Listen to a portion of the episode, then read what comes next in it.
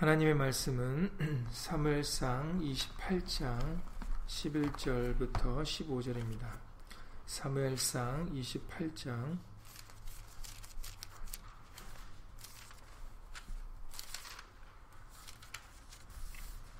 십일 절부터 십오 절입니다.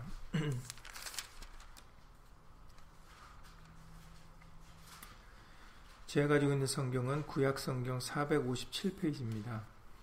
구약성경 사백오십칠 페이지 사무엘상 이십팔 장 십일 절부터 십오 절입니다. 배경을 알기 위해서는 이십팔 장을 전체적으로 읽어보시면 도움이 되겠습니다. 사무엘상 이십팔 장 십일 절부터 십오 절입니다.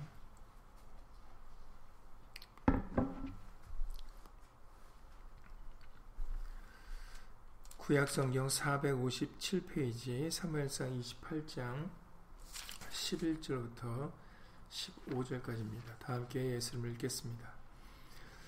여인이 가로되 내가 누구를 내게로 불러올리랴.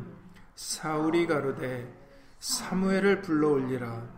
여인이 사무엘을 보고 큰 소리로 외치며 사울에게 말하여 가로되 당신이 어찌하여 나를 속이셨나이까. 당신이 사울이시니이다. 왕이 그에게 이르되 두려워 말라. 네가 무엇을 보았느냐. 여인이 사울에게 이르되 내가 신이 땅에서 올라오는 것을 보았나이다. 사울이 그에게 이르되 그 모양이 어떠하냐. 그가 가로되 한 노인이 올라오는데 그가 겉옷을 입었나이다. 사울이 그가 사무엘인 줄 알고 그 얼굴을 땅에 대고 절하니라. 사무엘이 사울에게 이르되 네가 어찌하여 나를 불러 올려서 나로 분욕케 하느냐. 사울이 대답하되 나는 심히 궁급하니이다. 블레셋 사람은 나를 향하여 군대를 일으켰고 하나님은 나를 떠나서 다시는 선지자로도 꿈으로도 내게 대답지 아니하시기로 나의 행할 일을 배우려고 당신을 불러 올렸나이다. 아멘.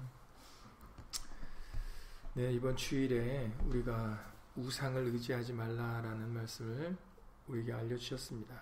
오늘은 사울이 이스라엘의 초대왕이었던 사울이 신접한 여인을 찾아서 죽은 사무엘을 불러올린 이 일을 통해서 어, 신접한 여인에 대하여 신접한 자를 찾는 것이 어, 하나님의 백성으로서 합당한 일인지를 어, 다시 한번 알아보도록 하겠습니다. 그래서 주일에 이어서 어, 우상을 섬기는 것, 의지하는 것, 어, 그리고 오늘 신접한 여인을 찾는 이런 말씀들을 통해서 다시 한번 저 여러분들은 오직 예수의 말씀만 어, 믿고 의지하고자 하는 그런 어, 굳은 마음을 갖는 시간이 되실 수 있기를 예수 이름으로 간절히 기도를 드립니다.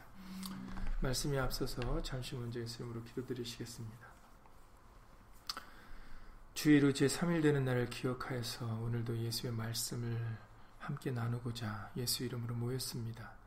우리들만이 아니라 예수님께서 함께 하심으로 인해서 우리를 진리 가운데로 인도하여 주시고 우리로 하여금 하나님의 온전하신 뜻을 분별할 수 있도록 예수 이름으로 도와주심으로 우리도 오직 예수의 말씀만 믿고 의지하며 그 말씀에 겸손히 청중하며 살아가는 귀한 예수님의 백성들이 다 될 수 있도록 예수 이름으로 도와주시옵소서. 함께한 우리들뿐만 아니라 함께하지 못한 믿음의 식구들 정말 각 처소에서 간절한 심령으로 말씀을 사모하는 모든 심령들 위에도 동일한 예수님의 말씀의 깨달음과 은혜로서 예수 이름으로 함께하여 주시옵소서. 주 예수 그리스도 이름으로 감사하며 기도드렸사옵나이다. 아멘.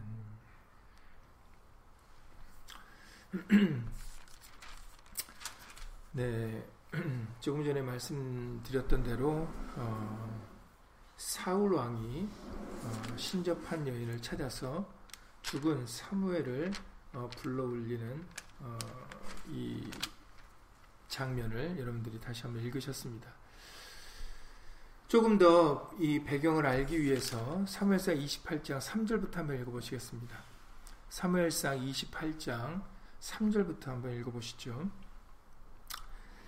사무엘이 죽었으므로 온 이스라엘이 그를 애곡하며, 예, 사무엘 선지자가 드디어 죽었습니다. 그래서 이제 온 이스라엘이 애곡하고 있는 것이죠. 계속해서 읽겠습니다. 그의 본성 라마에 장사하였고 사울은 신접한 자와 박수를 그 땅에서 쫓아내었었더라. 예, 사울이 지금 이 모습과 신접한 여인의 모습을 찾는 것은 참 반대되는 일이죠. 사울이 사무엘이 죽었을 때 이 사울은 하나님께서 말씀하신 율법대로 어, 정말 신접한 자와 박수를 쫓, 땅에서 쫓아냈었거든요. 이것은 잘한 일입니다. 왜냐면은 우리가 나중에 찾아보겠지만 하나님께서는 신접한 자와 박수를 용납하지 않으시기 때문에, 그러기 때문에 사울이 어, 사무엘이 죽었을 때 어, 그 땅에서 신접한 자와 박수를 쫓아낸 것은, 이것은 하나님의 말씀대로 행한 일이었습니다. 사 절부터 읽겠습니다. 블레셋 사람이 모여 수넴에 이르러 진침에 사울이 온 이스라엘을 모아 길보아에 진쳤더니 사울이 블레셋 사람의 군대를 보고 두려워서 그 마음이 크게 떨린지라. 사울이 여호와께 묻자오되 여호와께서 꿈으로도 우림으로도 선지자로도 그에게 대답지 아니하심으로 사울이 그 신하들에게 이르되 나를 위하여 신접한 여인을 찾으라. 예. 아, 신접한 여인, 여, 신접한 자와 박수를 다 쫓아냈었는데 갑자기 왜 사울이 어, 신접한 여인을 찾았는가 했더니 누구 때문입니까? 블레셋 사람, 블레셋 군대 때문이었다라는 거죠. 이 블레셋 사람, 블레셋 군대 때문에 이 사울의 마음에 무슨 마음이 들어간 겁니까? 두려워하는 마음, 떨리는 마음이라고 오 절에 기록되어 있습니다. 사람들이 왜 우상을 만들고 의지한다고요? 왜 이스라엘 백성들이 광야에서 모세가 호렙산에 올라간 뒤에 모세가 어떻게 된지 알지 못한 것으로 인해서 그들은 광야에 모세를 따라서 나왔는데, 모세는 이제 하나님을 하나님 계신 호렙산으로 간 다음에 소식이 없다라는 거죠. 그러니까 그들 마음에 두려운 마음이 생겨서 아론에게 어, 우리를 애굽에서 인도할 신, 그리고 우리를 광야에서 인도할 신을 만들라라고 요청을 하죠. 우상은 사람이 만드는 겁니다. 필요에 따라서. 그러니까 바닷일을 하는 사람들은 바다가 자기 마음대로 되지 않는 걸 누구보다 잘 알지 않습니까? 어떻게 사람이 파도의 힘을 이깁니까? 어떻게 사람이 그런 굳은 날씨를 이깁니까? 그러니까 바다에서 일하는 사람들은 바다의 신을 만들고 그의 도움을 청합니다. 농사일도 마찬가지죠. 왜 농경신이 생깁니까? 농사가 내 마음대로 안 되거든요. 비가 제때 와야 되는데 비가 제때 안 내리면 걱정과 근심과 두려움이 임합니다. 메뚜기 때가 오거나 여러 가지 어, 작물에 문제가 생기는 일들이 생기면 그냥 한 해 농사를 망치게 되면, 그러면은 겨울에 먹을 양식이 없어져 버리니까 두려운 마음이 들죠. 그러니까 농사 짓는 사람들은 농경신을 만듭니다. 산에서 일하는 사람도 마찬가지죠. 그 산이 얼마나 험합니까? 그러니까는 산에서 일하는 사람들은 산신을 만듭니다. 각자가 자기의 위치에서 자기를 위하여 신들을 만들어내는 거죠. 그것은 자기들이 연약함을 깨닫기 때문입니다. 그러면 사실은 자기들이 연약함을 깨달았으면 하나님을 믿고 하나님을 의지해야 되는데, 그런데 불행히도 하나님을 의지하고 하나님을 찾는 게 아니라 오히려 다른 우상, 다른 것을 어, 의지하려고 하는 것이, 이것이 이제 문제가 되는 것입니다. 오늘 왜 사울이 이스라엘의 왕인데도 불구하고, 초대왕인데, 그런데 왜 신접한 여인을 찾았는가? 그것도 자기가 쫓아낸 사람들을 했더니 그 마음속에 두려운 마음이 들었다라는 것이죠. 그러니까 여러분들도 우리가 말씀을 믿지 못하고 세상의 걱정과 염려와 근심을 가지고 있으면 우리도 다른 것을 믿고 다른 것을 의지하려고 하는 마음이 생기게 되는 겁니다. 이거는 과거의 역사는 고린도전서에서 말씀하셨던 대로 우리에게 거울이 되는 겁니다. 이 당시에 이 사람들이, 사울이 그리고 광야 이스라엘 백성들이 그런 일을 했구나라고 끝나는 게 아니라 그들이 잘못한 일들이 우리에게 거울과 같이 비춰져서 우리는, 오늘날 우리들은 이들과 같이 그러지 말자, 오직 예수님만 바라보고 예수님만 믿고 예수님을 끝까지 의지하자라는 그런 믿음의 결단을 우리는 과거의 역사를 통해서 할 수 있어야 되겠습니다. 그래서 이제 여러분들이 아, 왜 사울이 신접한 여인을 찾아갔는가에 대한 이제 배경을 여러분들이 알게 되었습니다. 자기가 쫓아냈고도 이제 찾아다니는 이런 참 어처구니없는 일이 벌어지게 되는 것인데, 칠 절에서 계속 맞아 읽겠습니다. 여인을 찾으라라고까지 읽었죠. 계속해서 읽겠습니다. 내가 그리로 가서 그에게 물으리라. 그 신하들이 그에게 이르되 보소서 엔돌에 신접한 여인이 있나이다 라고 이제 신접한 여인을 드디어 찾게 되죠. 그래서 변장을 하고 그에게 가서 어, 사무엘을 지금 읽으셨던 대로 그 여인이 묻죠. 내가 누구를 네게로 불러올 일이야. 십일 절에서 여인이 가로되 내가 누구를 네게로 불러올리라 했더니 사울이 가로되 사무엘을 불러올리라. 그러니까 이제 여인이 이제 사울인지를 그때 알아보게 됩니다. 그리고 이제 사울인 걸 알아보고 놀랄 수밖에 없는 것이, 사울 때문에 자신들이 다 쫓겨났거든요. 그런데 사울왕이 자신들을 다 쫓아낸 그 사울왕이 자기에게 사무엘을 불러달라고 왔으니 얼마나 이 여인이 놀라, 이 신접한 여인이 놀랐겠습니까? 그런데 놀라운 일이 벌어지죠. 정말 신접한 여인이 사무엘을 불러드립니다. 그래서 사무엘이 나타나서 사울에게 네가 어찌하여 나를 불러올려서 나로 분욕케 하느냐. 분욕케 한다라는 그 뜻은 어, 어수선하고 소란스럽게 하느냐, 그런 얘기죠. 그러니까는 사무엘이 아니 사울이 사무엘인 줄 알고 십사 절에서 말씀에 기록되어 있죠. 그가 한 노인이 올라오는데 그가 겉옷을 입었나이다. 사울이 그가 사무엘인 줄 알고 라고 기록되어 있어요. 그러니까 이제 사무엘인지 아니까 사울이 그에게 이렇게 얘기합니다. 나는 지금 심히 궁급한 이이다. 궁급하다라는 것은 정말 몹시 급하다는 얘기죠. 돌아가는 상황이 안 좋아서 지금 내가 지금 몹시 급하게 됐습니다. 블레셋 사람은 나를 향하여 군대를 일으켰고 하나님은 나를 떠나서 다시는 선지자로도 꿈으로도 내게 대답지 아니하시기로 나의 행할 일을 배우려고 당신을 불러올렸나이다 라고 얘기를 합니다. 여러분들 이 말씀을 어떻게 생각하십니까? 여기서 나타난 사무엘이 정말 사무엘이라고 생각하십니까? 이걸 어떻게 우리가 받아들여야 되겠습니까? 사무엘이 나타나서 사울에게 얘기한 얘기들이 있는데, 이제 앞서서 네가 아말렉을 진멸하지 않았기 때문에 오늘날 이런 일들이 생겼다라고 십팔 절에서 분명하게 얘기를 하고 있고요.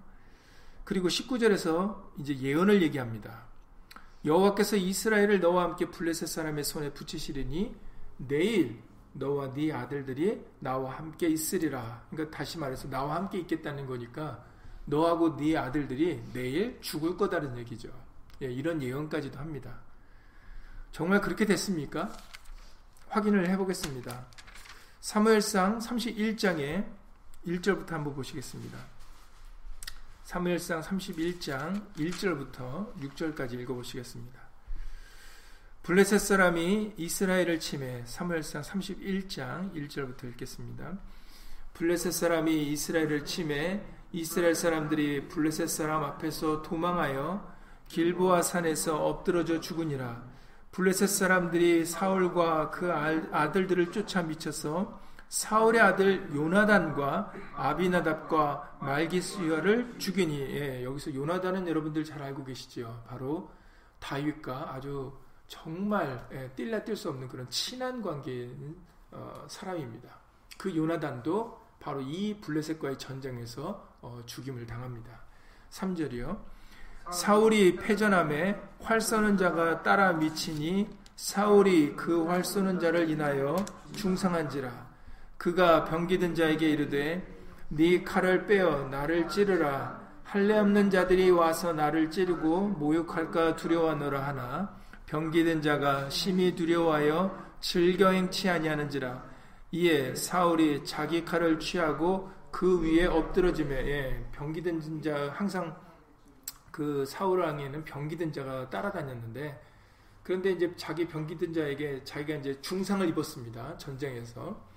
그런데 이제 그 블레셋 사람한테 죽기 싫고 그냥 네가 날 차라리 네가 날 죽여라 했는데 병기된 자가 어떻게 아무리 상황이 위급해도 자기가 모신 그 왕을 죽일 수 있겠습니까? 그러니까 죽이지를 못하니까 사울이 자살 스스로 칼을 세워서 자기 그 칼 위에 엎드러져서 죽은, 그러니까는 스스로 목숨을 끊은 일이죠.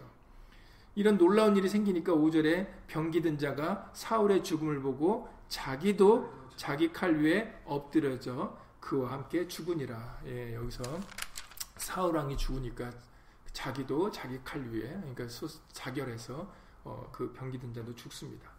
그러니까 정말로 그 사무엘의 예언대로, 신접한 여인이 불러온 사무엘의 예언대로 이 전쟁에 사울도 죽고 자식들도 죽는 그런 일들이 벌어졌습니다. 그러니까 사무엘 말대로 된 것이죠.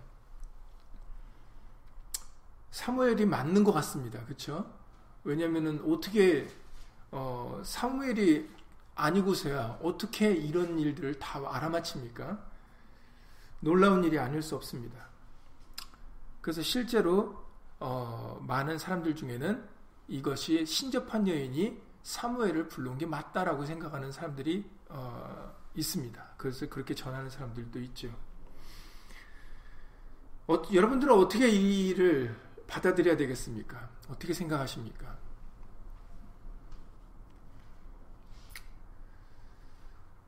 조금 전에 우리가 그 사무엘상 이십팔 장의 앞에서 읽으셨던, 읽으셨던, 읽으셨을 때 처음에 사울은 사무엘이 죽었을 당시에 신접한 자와 박수를 그 땅에서 쫓아냈다라고 말씀하셨습니다. 그 말씀에 기록되어 있죠. 그리고 어, 이 일이, 이 행동이 맞는 행동이었다라고 말씀을 드렸습니다. 이 행동이 맞는 행동이라고 우리가 확인할 수 있는 것은 여러 말씀들이 있지만 신명기 십팔 장 구 절 이하 십사 절 말씀이 어, 아주 정확하게 우리에게 알려주신 말씀입니다. 신명기 십팔 장의 말씀을 한번 보시면 신명기 십팔 장 구 절 이하 십사 절입니다. 구약성경 이백구십 페이지 신명기 십팔 장 구 절 이하 십사 절입니다. 하나님께서 어, 가나안 땅에 들어가기에 앞서서 백성들에게 어, 얘기를 합니다.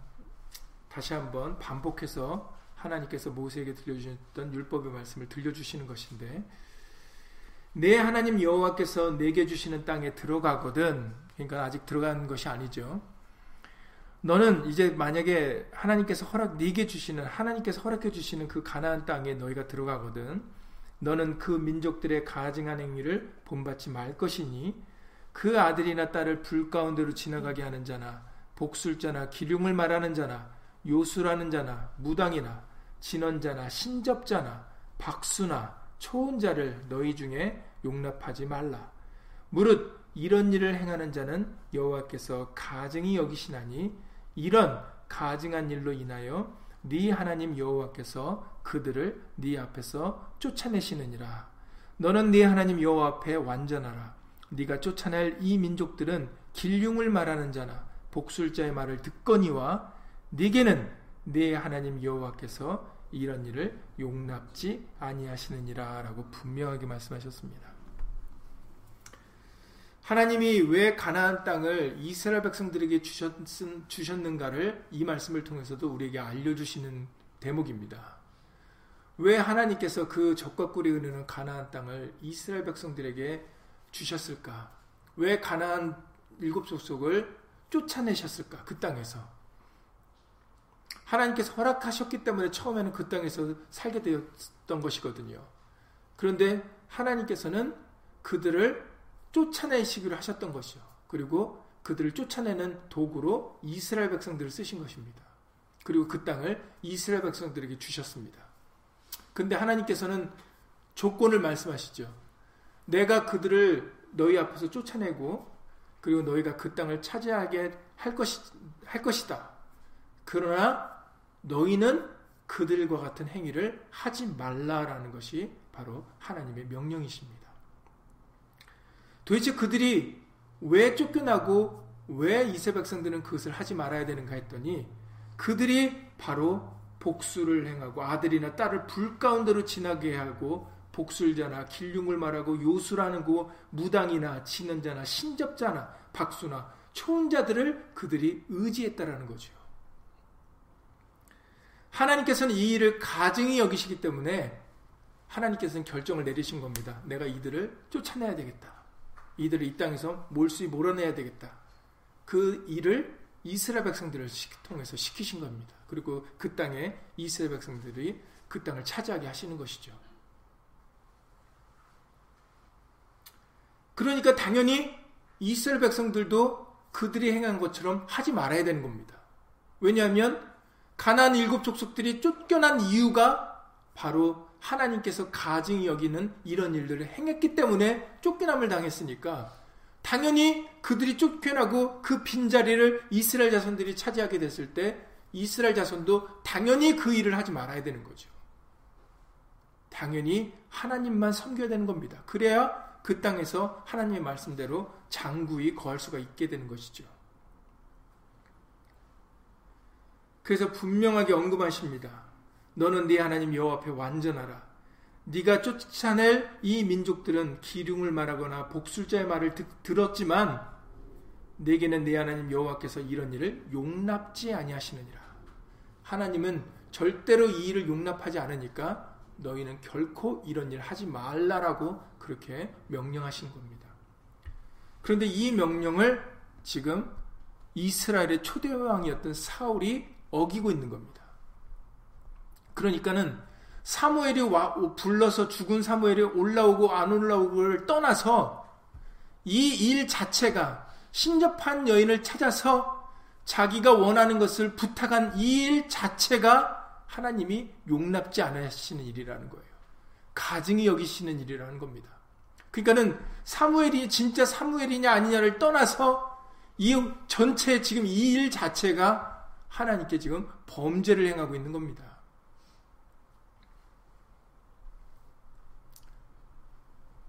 그러니까 우리는 이것만 봐도 바로 사무엘이 불러온 사무엘이 진짜 사무엘이냐 아니냐를 얘기하는 것조차가 사실 무의미해지는 것이죠.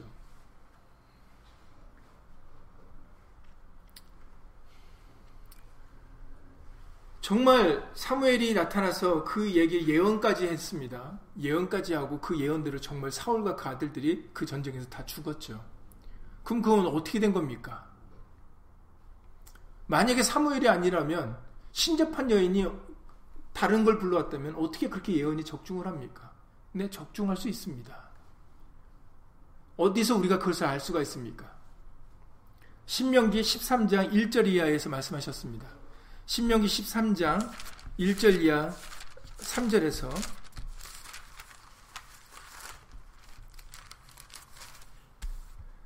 너희 중에 선지자나 꿈꾸는 자가 일어나서 이적과 기사를 내게 보이고 내게 말하기를 네가 본래 알지 못하던 다른 신들을 우리가 쫓아 섬기자 하며 이적과 기사가 그 말대로 이룰지라도 너는 그 선지자나 꿈꾸는 자의 말을 청종하지 말라. 이는 너희 하나님 여호와께서 너희가 마음을 다하고 성품을 다하여 너희 하나님 여호와를 사랑하는 여부를 알려하사 너희를 시험하심이니라 라고 말씀하셨어요. 선지자나 꿈꾸는 자의 말이 이루어진다고 그러셨습니까? 안 이루어진다고 그러셨습니까? 이루어진다라고 말씀하시는 거예요. 아니 어떻게 이적과 기사가 그런 그런 일들을 통해 일어날 수가 있습니까? 하나님의 말씀에 일어날 수 있다라는 것이죠. 왜 그렇습니까? 하나님이 그것을 허락하셨기 때문에. 그러면 왜 허락하셨다고요? 하나님이 시험하시려고.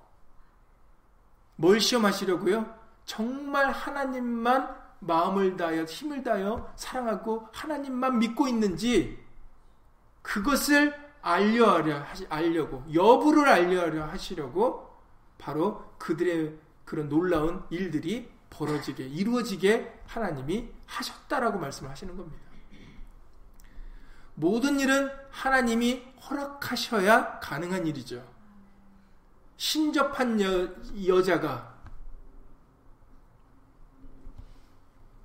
장례일을 마칠 수 있는 일이 이루어지는 이유가 바로 하나님께서 허락하시기 때문입니다.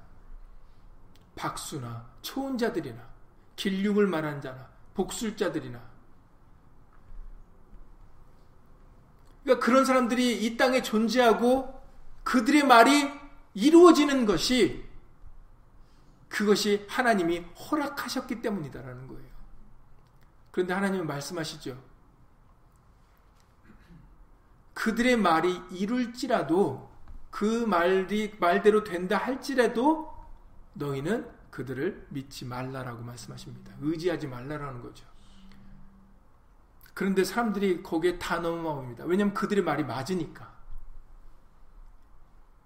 사울이 처음에는 신접한 자들을 다 쫓아냈는데 지금 막 당장 급하게 되니까 죽게 생겼으니까 어, 신접한 여인을 어디 신접한 자가 있는지 찾아봐라.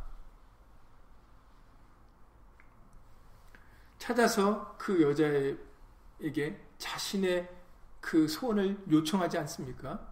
자기가 원하는 것을 부탁합니다.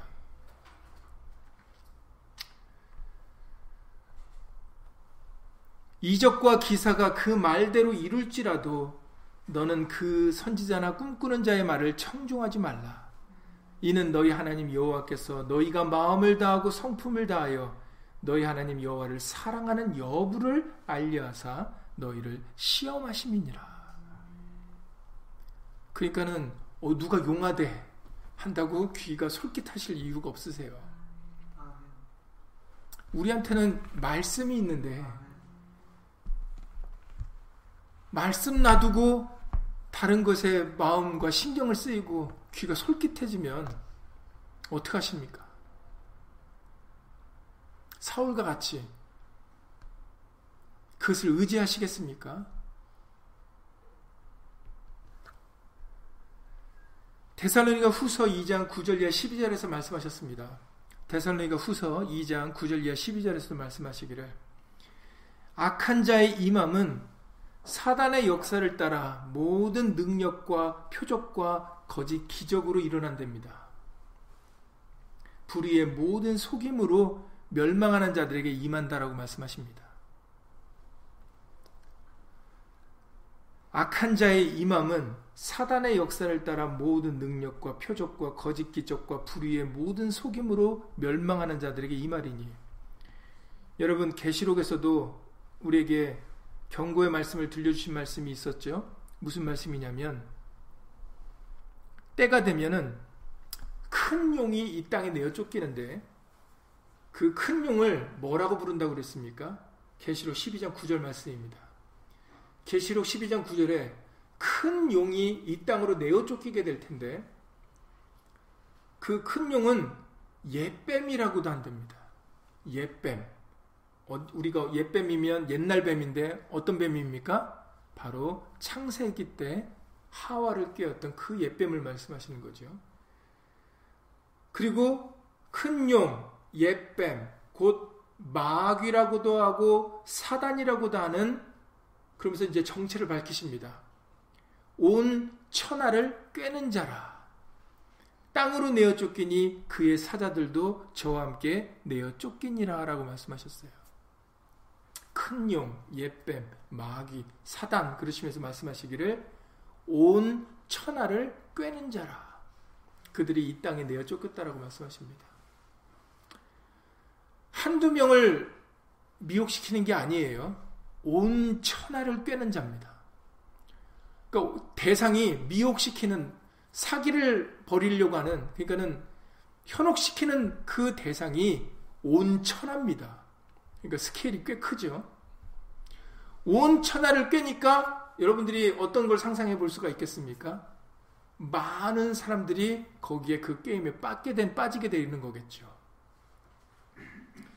그러니 여러분들이 사람 수를 생각하지 말아야 되는 이유가 바로 여기 있습니다.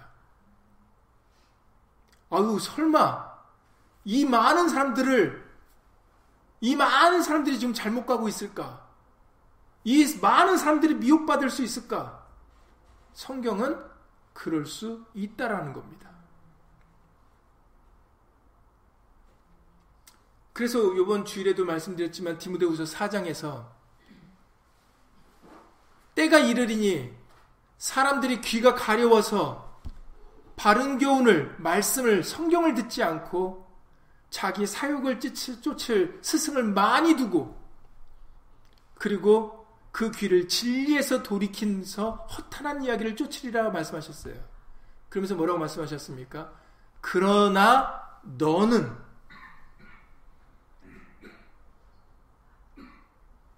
복음을 인하여 고난을 받고 전도인의 직무를 다하라고 우리에게 디모데후서 사 장의 삼 절 이하 오 절에서 말씀하셨습니다. 그러나 너는, 다른 사람들이 다 성경을 듣지 않을 때, 말씀을 듣지 않을 때, 그리고 허탄한 이야기를 쫓고 자기가 듣고 싶은 말만 듣고 자기 원하는 바를 들어, 들어줄 수 있는, 말해줄 수 있는 그런 스승들을 쫓아 살아갈 때, 그러나 너는 이라고 말씀하셨어요. 이게 중요합니다. 다른 사람 쳐다보면 우리도 함께 휩쓸립니다. 예수님께서는 우리 앞에 두 가지 길이 있다 그러셨어요. 세 가지 길, 네 가지 길이 있는 게 아닙니다. 두 가지 길입니다. 좁은 길과 넓은 길. 사람들은 공교롭게도 어느 길을 많이 간다고요? 넓은 길. 좁은 길은 찾는 이가 적으니라 라고 말씀하셨어요. 그러니까 여러분들이 사람의 숫자를 생각하면은 큰일 나는 겁니다. 악한 자의 임함은 사단의 역사를 따라 모든 능력과 표적과 거짓 기적과 불의의 모든 속임으로 임하게 될 겁니다. 그렇죠. 왜냐하면 온 천하를 꿰어야 되는 거니까. 그러니까 그런 일들이 막 이루어진다라는 겁니다. 우와, 이런 신기한 일이 일어났네. 여러분들 솔깃하실 겁니까? 거기에 가보고 싶습니까?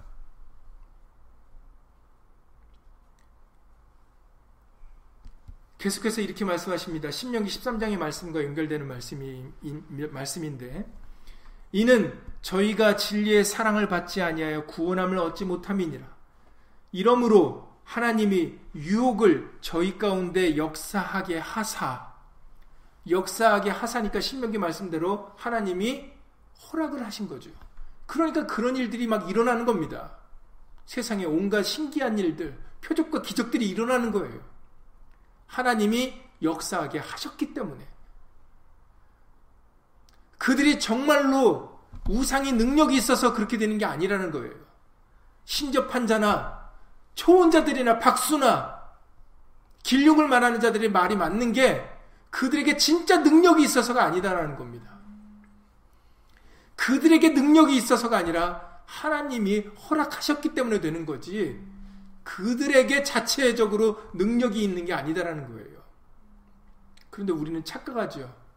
그들에게 능력이 있는 줄 알고, 정말 그들의 말이, 그들의 신이 존재하는 줄 알고 착각을 하는 겁니다.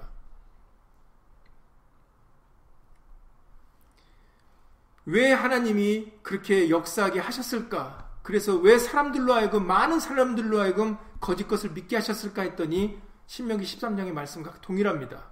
십이 절에 데살로니가후서 십이 절에서 데살로니가후서 이 장 십이 절에서 말씀하시기를, 진리를 믿지 않고 불의를 좋아하는 모든 자로 심판을 받게 하려 하심이니라라고 말씀하셨어요. 아, 진리를 좋아하는 자와 아닌 자를 하나님이 이렇게 구분하신다라는 겁니다. 빛과 어둠이 있을 때 어둠을 사랑하는지 빛을 사랑하는지는 어둠에 빛을 비춰보면 알 수 있다는 거예요. 하나님이 왜 그들을 역사하실까? 하나님 너무하지 않습니까? 왜 에덴 동산에 선악과를 두셨습니까? 하고 같은 질문입니다. 왜 그러면은 헷갈리게 혼돈되게 왜 그럼 그들 말이 왜 맞고 왜 그들이 하는 대로 다 됩니까?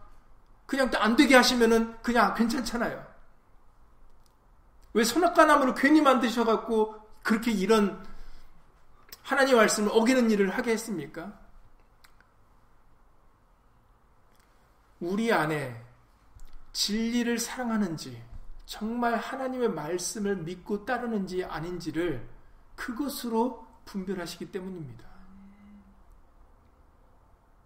정말 마음을 다하고 뜻을 다하여 목숨을 다하여 힘을 다하여 하나님을 사랑하는지 하나님의 말씀을 정말 믿고 따르는지 바로 구분하시기 위함이다라는 거예요.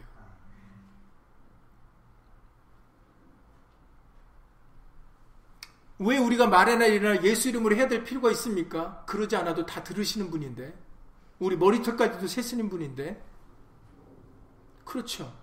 우리 머리털까지 세시고 우리가 무슨 마음을 갖고 있는지 다 아십니다. 그럼에도 예수 이름으로 하지 않으면 왜 안 들어주십니까? 그게 하나님의 말씀이시니까. 말씀대로 해야 하나님이 기뻐하시고 하나님께서 이루어 주시는 것이지 말씀대로 하지 않으면 소용이 없는 겁니다. 하나님이 보시고자 하는 것은 진리를 사랑하는지 진리를 믿는지 그것을 우리에게 보기를 원하신다라는 겁니다. 그 시험을 아브라함도 거쳐야 되고 이미 많은 사람들이 심지어는 예수님도 그 시험을 거쳤습니다. 하나님의 말씀대로 순종하는지 안 하는지를 우리 예수님도 그 시험을 당하셨다라는 거예요. 아니, 하나님의 본체이신 예수님도 그 시험을 겪으셨는데 예수님보다 못한 저 피조물인 우리들은 그 시험을 피할 수가 있습니까? 없죠. 하나님께서 우리에게 보고자 원하시는 것은 한 가지입니다. 진리를 사랑하는지, 진리를 믿는지, 진리를 따르는지 바로 그것을 확인하고 싶어 하시는 거예요. 예수님을 통해서 바로 그것을 보여주셨습니다. 그래서 예수님은 많은 순간들, 예수님에게도 많은 일들이 있었고 많은 순간들이 있었지만 예수님은 다른 거에 한눈 파지 아니하시고 오직 기록된 말씀을 이루시는 데만 온 정신과 뜻을 다하셨습니다. 그 본을 보여주셨죠. 우리에게. 그것의 정점이, 핵심이 바로 십자가입니다. 십자가는 예수님이 죽기까지 하나님의 말씀을 따라 순종하신 그 결과가 바로 십자가입니다.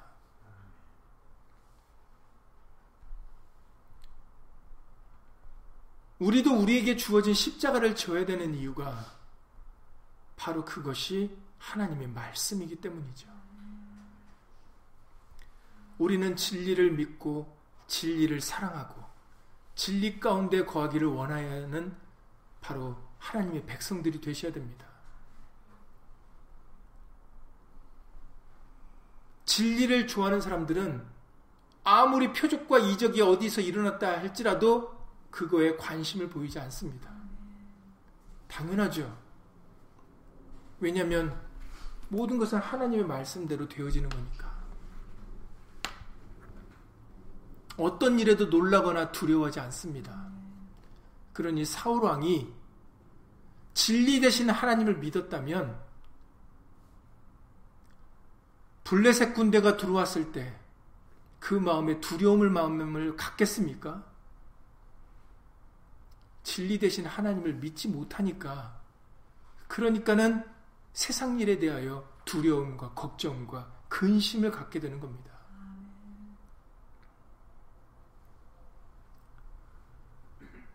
언제 자기가 자기 힘으로 대적을 이깁니까? 다윗도 마찬가지고 사울은 그만두고 다윗도 그렇고 자신들의 유대인들의 조상의 조상들 광야 이스라엘 백성들만 생각해보고 사사시대의 일들만 봐도 모든 것은 하나님의 말씀대로 하나님의 뜻대로 되어지는 것이지 언제 한 번이라도 사람의 뜻대로 된 적이 있습니까? 사람이 잘 돼서 구원을 얻은 적이 있습니까? 그런데 사울은 이때뿐이 아니었습니다. 여러분들도 이미 알고 계시지만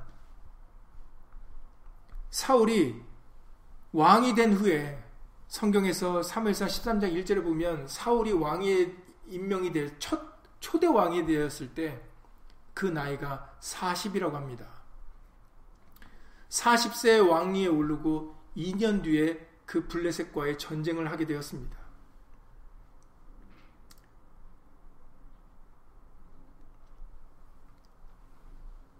사무엘상 십삼 장에 나중에 집에 가셔서 일 절부터 십오 절 사무엘상 십삼 장 전체를 읽어보시면 아시겠지만 시간 관계상 팔 절부터 읽어드리면 사울이 사무엘의 정한 기한대로 이레를 기다리되, 그러니까 이 말씀을 통해서 보면 아마 사무엘이 사울에게 오기로 작정된 것을 우리가 알 수가 있겠습니다. 사울이 사무엘의 정한 기한대로 이레를 기다리되 사무엘이 길갈로 오지 아니하며 백성이 사울에게서 흩어지는지라. 지금 블레셋 군대하고 싸워야 되는데 지금 사울, 사울, 사울은 지금 사무엘을 기다리고 있는 겁니다. 근데 사무엘이 약속된 시간에 이제 오질 않으니까, 그러니까 이제 블레셋 군대가 전쟁하러 온 상태니까는 이 백성들의 마음에 두려운 마음이 들었겠죠. 그러니까는 사울하고 왕에게 지금 하나로 이렇게 뭉쳐서 지금 한 마음으로 싸워도 지금 시원찮을 판에 그래도 강한 블레셋 군대인데, 그런데 지금 사람들 백성들이 이제 마음에 동요가 일어나는 거예요. 그리고 지금 이제 두려우니까 사울 왕을 떠나려고 하는 일이 벌어지게 됐습니다. 그러니까 사울이 사무엘을 기다리지 아니하고 번제와 화목제물을 가져오라 하면서 하나님께 번제를 드립니다. 그런데 마치 드라마같이 번제를 딱 드리자마자 사무엘 선지자가 딱 도착을 합니다. 그 번제는 하나님께 번제를 드리는 것은 사울 왕이 할 수 있는 권한이 아니죠. 바로 하나님이 제사장에게 하라고 하시는 권한입니다. 그런데 지금 사울 왕이 마음이 급해서 지금 사무엘 선지자를 제사장을 기다리지 않고 자기 마음대로 제물을 갖고 오라 해서 지금 번제를 드린 겁니다. 그러니까 하나님의 말씀을 어긴 것이죠. 율법을 어긴 겁니다. 사무엘이 왕에 행한 것이 무엇이뇨? 라고 이제 사울을 당연히 꾸짖죠. 사울이 가로되 이제 변명을 합니다. 백성은 나에게서 흩어지고 당신은 정한 나라에 오지 아니하고 블레셋 사람은 막 믹바스에 모여서 나 우리를 곧 쳐들어오려고 하고 그래서 내가 부득이하여 번제를 드릴 수밖에 없었습니다. 라고 그렇게 사무엘상 십삼 장 십이 절에 기록되어 있습니다. 우리를 언젠가 이 말씀을 할 때 표시하란 부분이 바로 부득이하여 했습니다라는 부분이죠. 부득이하여 번제를 드렸나이다. 여러분들 부득이하여라는 뜻을 아시죠? 나는 안 하고 원래 나는 하고 싶지 않은데 어쩔 수 없어서 했습니다가 부득이하여 했나이다라는 뜻이죠. 여러분들 아시는 대로. 나는 지금 하고 싶지 않았는데 백성들은 나에게서 흩어지려고 하고 당신은 제 시간에 오지 않고 블레셋 군대는 저 앞에 있고 그래서 내가 부득이해서 할 수밖에 없었습니다. 라고 사무엘 선지자가 얘기를 합니다. 이것이 사울 왕의 얘기만이 아니죠. 우리도 항상 모든 일에 핑계거리를 갖고 있습니다. 변명거리를 다 갖고 있죠. 나는 잘 믿고 싶었는데 이런 일 때문에, 저 사람 때문에, 아니면 이런 상황 때문에 그래서 어쩔 수 없이 이랬습니다. 저랬습니다. 이런 얘기할 때가 우리도 많습니다. 이 모습은 말씀을 믿지 못하기 때문이죠.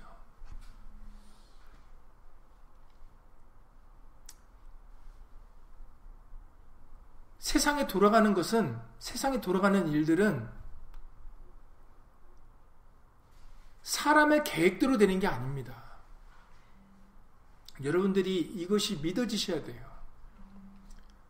잠언의 지혜서를 통해서 우리에게 반복적으로 알려주시는 것이, 사람이 아무리 자기 길을 계획할지라도 그 걸음을 인도하시는 분이 누구라고요? 하나님. 그 계획을 이루어 주실지 안 이루어 주실지는 누구의 권한이라고요? 하나님. 그러니까 블레셋이 싸우러 와도, 블레셋이 아무리 강한 군대라도 그 전쟁에서 블레셋이 이길지 아닐지를 누가 합니까? 블레셋은 착각하죠. 자기들이 군대의 수도 많고, 자기들이 저 이스라엘 군대보다 더 무기도 좋고, 그러니 자기들이 싸움에서 이길, 이길 줄 알고 오는 거죠. 싸움에서 질 줄 알면 왜 오겠습니까? 자기들이 싸워서 해볼만 하니까 오는 거죠. 그건 다 사람의 생각이라는 겁니다. 그 전쟁에서 이기고 지는 걸 누가 합니까? 바로 다윗을 통해서 알려주셨죠. 어린 다윗. 골리앗이 사십 일을 조속으로 밤낮으로 나와서 모욕을 했는데 어느 누구 한 사람 나간 사람이 없어요. 그때 왕도 사울이었죠. 그러니까 저 변방에 그 형 먹을 거 가지러 도시락 가지고 온 그 어린 다윗이 그거 보고 분해서, 몸에 갑옷도 안 맞는 그 어린 다윗이 돌팔매만 하나 들고 그 골리앗 앞에 서지 않습니까? 이게 지금 어처구니 없는 일인 겁니다. 그때 왕이 없었던 게 아니죠. 사울이 왕이었고 이스라엘에 군대가 없었던 게 아니죠. 그 군인들 다 어디 갔길래 군인도 아닌, 몸에 갑옷도 안 맞는 그 어린이가, 그 어린아이가 골리앗 앞에 섰습니까? 하나님께서 그 어린아이를 골리앗 앞에 세우신 이유가 뭐라고요? 너는 칼과 창으로, 단창으로 내게 나왔지만 나는 만군의 여호와 이름으로 네 앞에 섰다. 오늘날 이 싸움에서 하나님이 승리하게 하시리니, 그 이유는 뭐라고요? 전쟁이 하나님께 속한 것임을 알게 하려 함이라고 사무엘상에서 기록되어 있습니다. 우리에게 크게 두 가지를 알게 하시려고, 무기로 전쟁에서 이기는 것이 아니라 하나님의 이름으로 이기는 것과, 그리고 그 전쟁, 모든 전쟁은 하나님께 속하여서 하나님이 이기게 하시면 이기는 거고 하나님이 지게 하면 지는 거라는 것이죠. 그거를 그 어린이를 통해서 보여주신 겁니다.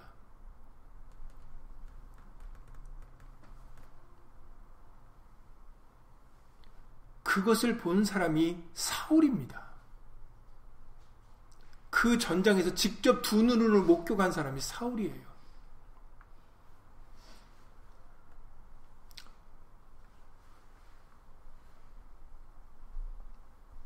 그런데도 사울은 하나님을 믿지 못하여서 지금 신접한 여인을 찾아온 겁니다. 두려워서. 결국은 사울은 이 전쟁에서 죽죠. 아들들까지 다 죽었습니다. 신접한 여자애가 불러온 사무엘의 말이, 말이 맞아서 죽은 게 아니에요. 이미 하나님께서 여러 차례 그에게 경고하셨고 말씀을 하신 내용이 응했을 뿐인 겁니다.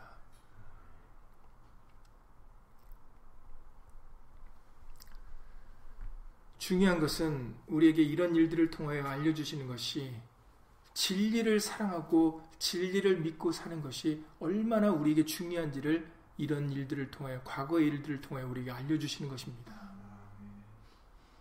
우리가 믿고 의지할 것은 하나님의 말씀, 하나님의 말씀 되신 예수님이십니다.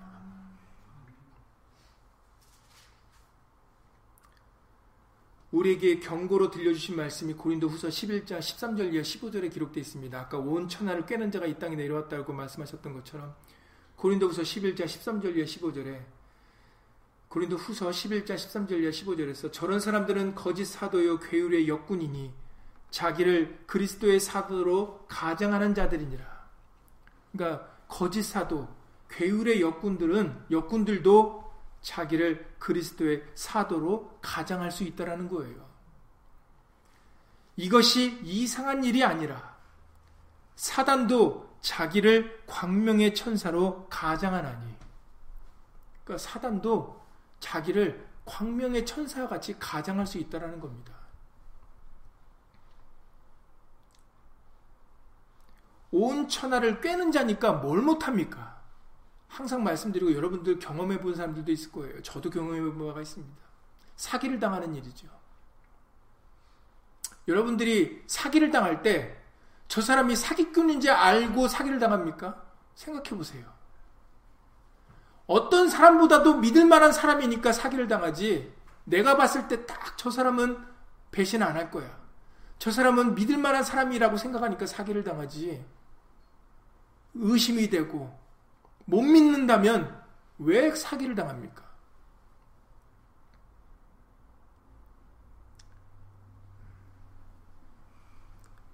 이 온 세상 만물 사람들이 온 천하를 꿰는 자 앞에서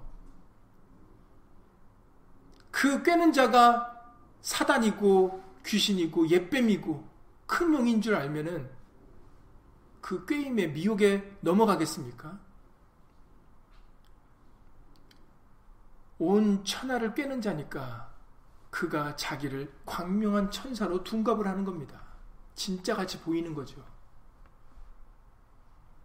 진짜 구원이 다른 방법으로도 되는 것처럼, 내가 길이요 진리요 생명이니 나로 말미암지 않고는 아버지께로 올 자가 없느니라.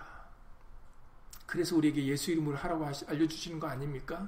왜냐하면 모든 것은 예수님이 길이 되시고 예수님이 문이 되셔서, 양의 문이 되셔서 꼴을 얻으려면 예수님을 통하지 않으면 꼴을 얻을 수가 없어요. 근데 마귀는 그렇게 얘기합니까? 마귀는 진리의 반대니까 다르게 얘기하죠. 아니라 오히려 그것을 꼽니다. 옛뱀이라고 하셨으니까 여러분들 하와 때를 생각해 보세요. 하와하고 대화를 생각해 보시기 바랍니다. 하나님이 선악과를 따먹지 몰라 마, 따먹지 못하게 한 것은 너희 눈이 밝아져서 하나님과 같이 될 거와 그러신 거야. 이간질을 시키는 거죠. 아, 하나님이 이걸 왜 먹지 말라고 했더니 우리가 하나님 같이 될까 봐, 하나님이 우리를 우리 우리가 그렇게 잘 되는 것이 싫어서 그렇게 하신 거구나. 아, 말씀대로 살면은 힘든 거지. 말씀대로 어떻게 살아? 말씀대로 살면은 갑갑해. 무슨 말씀이 자유가 어딨어? 말씀대로 하면은 그것처럼 족쇄가 어딨어? 힘들고 어렵지. 성경에서는 예수님의 말씀보다 단 게 있다고 그러셨습니까? 예수님보다 단 게 있다고 그러셨어요? 이 말씀은 달기가 송의 꿀보다 더하고 그 어떤 꿀보다도 단 게 이 말씀인데, 왜 이 말씀이 왜 우리에게는 쓰게 느껴집니까? 왜 맛없게 보입니까? 이 말씀이 도대체 누가 그렇게 만든 겁니까? 이 말씀이 진리가 너희를 자유케 하리라 그러셨는데 요한복음 팔 장에서, 근데 이 말씀대로 하면 자유로, 자유가 느껴지는 게 아니라 왜 이 말씀이 나한테 족쇄로 느껴집니까? 누구에게 속아서? 이 말씀이 생명이고 내 발의 등불이고 내 빛이라고 말씀하셨는데 왜 이 말씀보다 다른 게 나한테 영향가 있게 보입니까? 왜 다른 게 좋아 보입니까? 그리고 다른 게 왜 내게 행복으로 보입니까? 유명한 강사의 말들, 유명한 글들, 감동적이고 아름다운 말들, 그게 왜 나한테 유익이 되는 것처럼 보입니까? 내 속이 왜 시원해집니까? 그런 얘기를 들으면. 그게 내게 나를 인도해주고 그대로 살면은 잘 될 것 같이 왜 우리가 느껴집니까? 어디에, 무엇에 미혹돼서?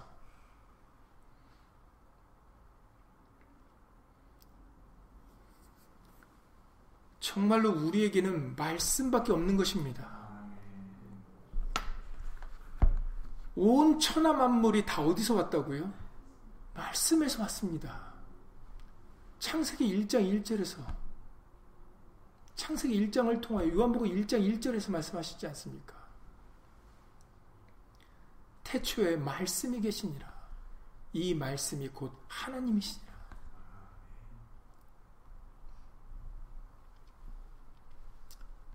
정말 우리에게 유익되고 우리에게 정말 생명이고 정말 귀한 각종 어떤 보화와 비교할 수 없는 어떤 값어치 있는 것과 견줄 수 없는 것이 바로 이 말씀입니다. 그 어떤 것보다도 단 게 이 말씀이고 그 어떤 것보다도 영양가 있는 게 이 말씀입니다.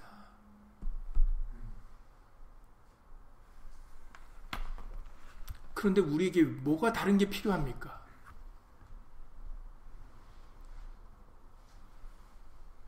왜 우리가, 우리에게 보충제가 필요합니까?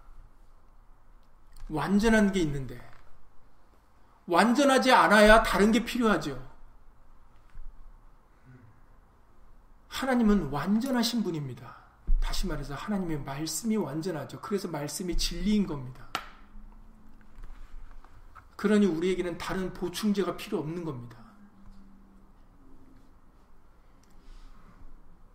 그러니 사단이 자기를 광명의 천사로 가장해서 고린도후서 십일 장 십오 절에 그러므로 사단의 일꾼들도 자기를 의의 일꾼으로 가장하는 것이 또한 큰 일이 아니라 저희의 결국은 그 행위대로 되리라 라고 말씀하십니다.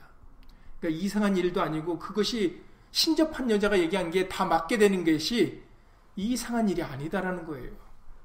큰, 그리고 큰 일도 아니다라는 겁니다. 우와, 이렇게 큰 일이, 이렇게 놀라운 일이, 죽은 자가 살아났다 할지라도 그게 우리가 눈, 눈이 크게 떠지고 우와, 어떻게 이런 일이 있을 수가 있지? 할 일이 아니다라는 거죠. 그런 일이 있을 수 있다라는 겁니다. 왜냐하면 하나님이 허락하셨으니까.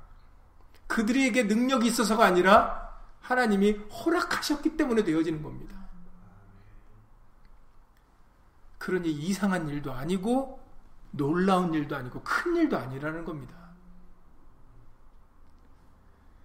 그러니 우상을 만들 이유도 없고 그리고 이렇게 신접한 자나 박수나 무당을 찾아갈 일도 없는 거죠.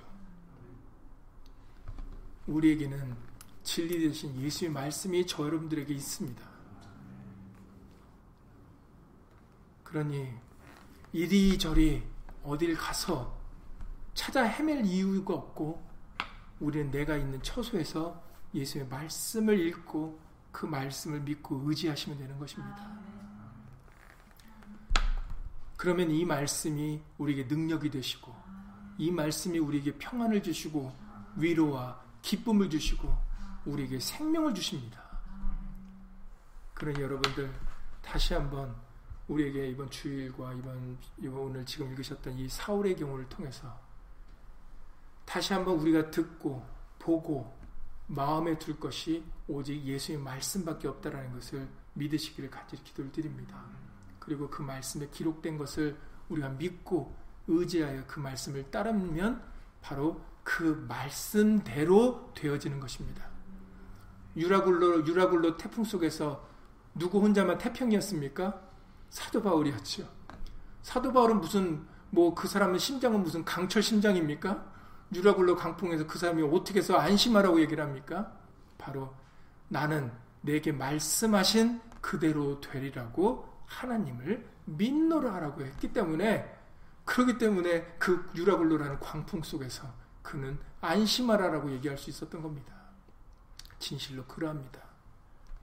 모든 것은 말씀대로 되어집니다. 그러니 누구든지 예수 이름을 부르는 자는 구원을 얻으리라는 것이 바로 예수의 말씀이니까 그 말씀대로 될 겁니다.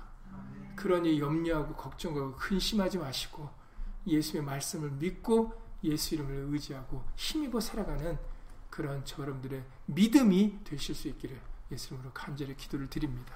예수님을 기도드리고 주기도를 마치겠습니다. 고맙고 감사하신 예수님, 어찌하여 우리에게 이토록 많은 우상들이 존재하며 어찌하여 우리에게 이토록 많은 신접한 자와 박수와 무당과 길흉을 말하는 자들이 존재합니까? 그것은 바로 하나님께서 우리가 진실로 진리를 사랑하는지, 진리를 믿는지, 진리를 따르는지 그 여부를 알려 하시려고 우리에게 허락하시고 내버려 두신 것이라고 말씀하셨어. 이제는 이 세상에 돌아가는 일들을 말씀으로 올바르게 분별할 수 있도록 예수님을 도와주시옵소서. 이 세상의 것을 사랑하지 않도록, 이 세상의 것에 미혹당하지 않도록 예수님을 도와주시옵소서. 오직 믿음의 주요 온전케 하시는 이인 예수님만 바라보게 하시옵소서. 예수의 말씀만이 우리의 길이 되시고 진리가 되시고 생명이 되십니다. 진실로 예수의 말씀만이 우리에게 자유함을 주실 것이며 예수의 말씀이 우리를 안심시켜 주시는 줄 믿습니다.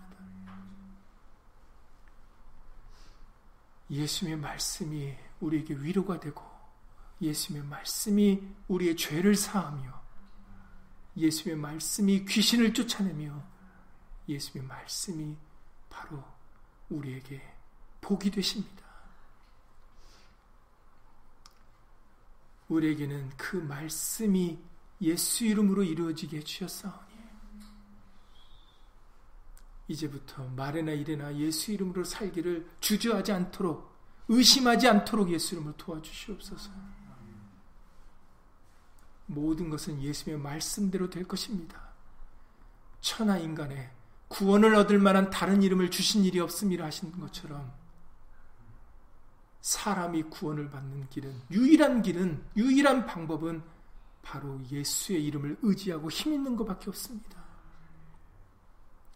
우리에게는 그 놀라운 권세 있는 이름을 우리에게는 허락해 주셨사오니 끝까지 믿고 의지하여 따라가는 그런 귀한 예수의 믿음의 백성들이 될 수 있도록 예수 이름으로 도와주시옵소서. 예수 이름을 의지하고 힘입어 살아가는 사람들에게 바로 예수님이 함께 하시겠다라고 약속해 주셨사오니 예수님과 함께 동행하는 이 길이 진실로 기쁘고 즐겁고 복된 우리 믿음의 길이 되어줄 수 있도록